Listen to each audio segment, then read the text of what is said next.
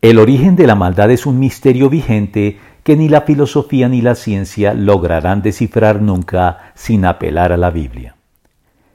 El problema del mal, del dolor o del sufrimiento es uno de los temas ineludibles y principales que debemos abordar y justificar convincentemente desde la Biblia en la defensa de nuestra fe, en lo que se conoce con el nombre técnico de teodicea, pues los ateos siempre lo han utilizado como un argumento contra Dios. Pero este problema tiene que ver fundamentalmente con la maldad humana, pues es indiscutible que gran parte del dolor y del sufrimiento que experimentamos en este mundo es causado por las decisiones más o menos malvadas y egoístas de nuestros semejantes o de nosotros mismos, en lo que se designa como el mal moral.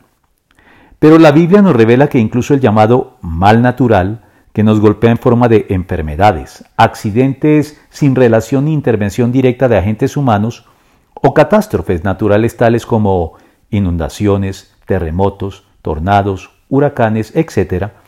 es también consecuencia de la misteriosa maldad humana que, sin que entendamos la razón de ello, llevó a nuestros primeros padres a la desobediencia a Dios, malogrando desde entonces el buen funcionamiento no sólo de la conducta humana, sino de todo el universo, en lo que se conoce como los efectos cósmicos de la caída, mencionados en Génesis 3, 17 al 18 y Romanos 8 del 19 al 22.